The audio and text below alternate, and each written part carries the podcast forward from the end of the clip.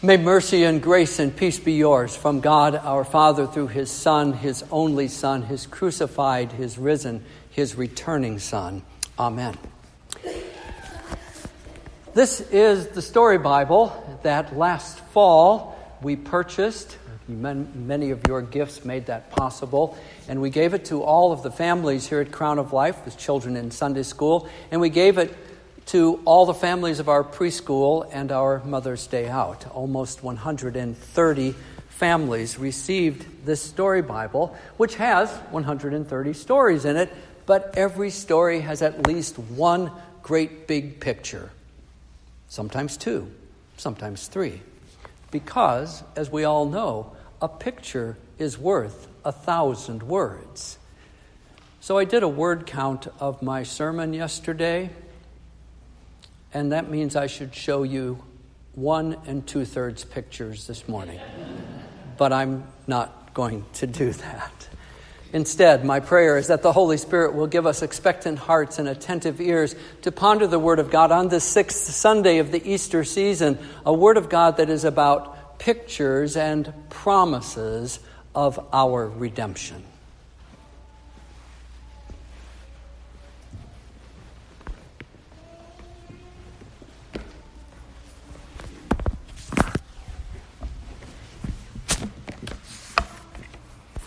People God dearly loves. The book of Revelation, and I've said this before, is filled with pictures, images, which the Apostle John sees in a vision. Images the Holy Spirit has him write down to encourage the early Christians who were fearful and uncertain in the face of certain persecution. Here are some of those images trumpets and lampstands, beasts and bowls, jewels and seals, thrones and horses, plagues and crowns, gates and foundations, a dragon, a serpent, and a lamb. But there are three pictures, special images that are before us today in this reading, our second reading this morning from Revelation 21. In verse 9, one of the angels says to John, Come, I will show you the bride, the wife of the Lamb. I don't like to say this, but I will, and I think I need to. Brides and bridegrooms, wives and husbands are often dismissed in our culture. Marriage between one man and one woman is outdated because, you see, there are a number of other ways to express our identity and our sexuality. But that's not what Scripture says.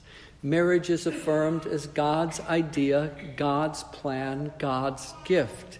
And the Bible even calls Jesus the bridegroom, and the church, the redeemed people of God, are his bride the bride that he lays down his life to rescue and redeem.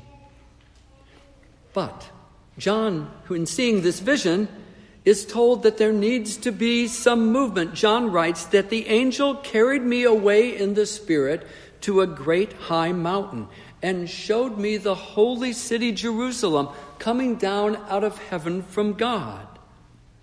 The second picture brings the bride and the city together. Now, some of you know this that my dad and my mom were both raised on farms in Iowa, and that I spent many of my growing up years in the country, in Ontario and Nebraska and in Michigan.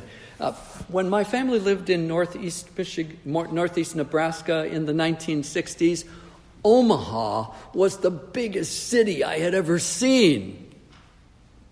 Here's a contrast on Friday night, Connie flew away from Sao Paulo, Brazil, and a mere 26 and a half hours later was finally home. So, can you name the five largest cities in the world? It's not a trivia contest, but here they are Tokyo, 37.4 million. Delhi, 29.4 million. Shanghai, at 26.3 million. Sao Paulo, at 21.8 million, Mexico City a mere 21.6 million. But our text gives a different picture. For those who raised in the country, for those who have lived and experienced big cities, who live near and around this city, something is different about Jerusalem, this greater city, something distinctive. And it's not its size, it's its splendor, for it is holy. It is holy because it is heaven sent. It's not of earthly design or origin. To say it simply and clearly, it is a fitting home for the crucified and resurrected and ascended Lord. It is glorious. It is radiant. Every aspect of the New Jerusalem, the streets of gold, the gates of pearl, makes it the perfect dwelling place for Christ and for His made glorious, His made radiant bride. And this holy city, well, forget the census reports. It is the largest city ever, for there is room for all believers in Christ. The third picture in today's text from Revelation 21 is something unseen. John writes, I saw no temple in the city. This is a strange vision. He sees something invisible. There is no temple in the holy city of the Holy Lamb. Now that's odd, and that was especially strange to the Jewish ears 2,000 years ago. The temple in Jerusalem was key to them, but it was also strange to Roman ears, for pagans had their temples, multiple temples, to their multiple gods. Why is there no temple? Verse 22 answers that question for John and for his first readers and for us. I saw no temple in the city, for its temple is the Lord God, the Almighty, and the Lamb. The temple, first the tabernacle, that portable worship tent, then the temple built by Solomon, was proof, it was sign that God was with his people. But now, in the great picture of the new creation, God's people are with him and it is always day. The sun and the moon are unnecessary, for the Lamb is its light, shining with mercy and grace. In him there is no darkness at all. The night and the day are both alike. The Lamb is the light of the city of God. Those are the three pictures of redemption the bride, the city, and the no temple.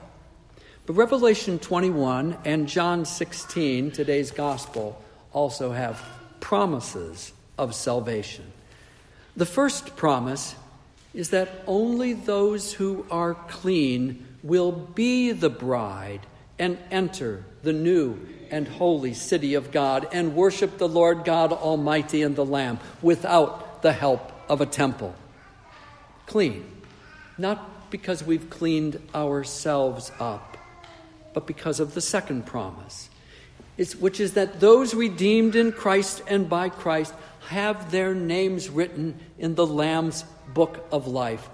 It's a big book. It's a very big book. It's a ginormous book. It has to be to contain all the names from Adam and Eve to Stephen Edward, and next Sunday to Anna Joan, to list all the names of all the citizens of the New Jerusalem, to list your name and to list my name a question that may seem a little odd at this point. What kind of shape are you in?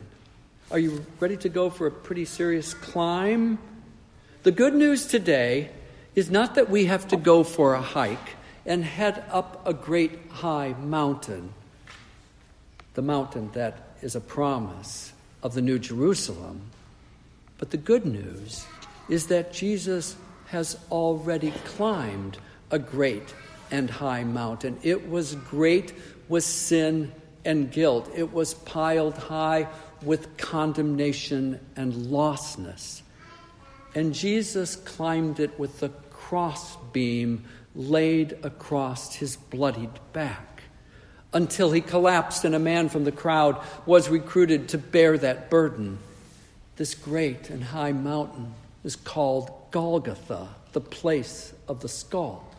This was where the sacrifice was made. And because of our Lord's once for all sin and once for all sinners sacrifice, this became the place of forgiveness and the place of reconciliation. How fitting it is that the holy city, the New Jerusalem, is built on this mountain by which we are declared holy, made clean, made the new creation of God. But there are more promises, and those promises are echoed to us from Lydia because we are Lydia's. Our hearts have been opened. Her heart was open in Philippi to hear the word of God, the saving message, to be a believer. And that gives her that gave her and gives us joy and peace. Paul and his companions stayed with Lydia, that seller of purple cloth, but Christ lodges with us here. He stays with us. He shares his gifts with us. He teaches us. He forgives us. He washes us. He feeds us. He clothes us with something better and cleaner than Lydia's purple cloth. He gives us his righteousness to wear. And he gives us, as he told the disciples in the upper room in John 16, he gives us joy that is full, joy that will never end joy that is certain and strong, no matter the brokenness around us, no, that, no matter the brokenness which we hold and hide within us. And our Lord gives peace. There is tribulation, Jesus says, to those who will follow him in faith, but there is no lasting tribulation because of the peace of Christ, peace that the world does not know and cannot give, peace which you and I share. We share this joy and this peace until that day when pictures become reality, when all promises are fulfilled, and we dwell for eternal days in the holy city as the bride of Christ.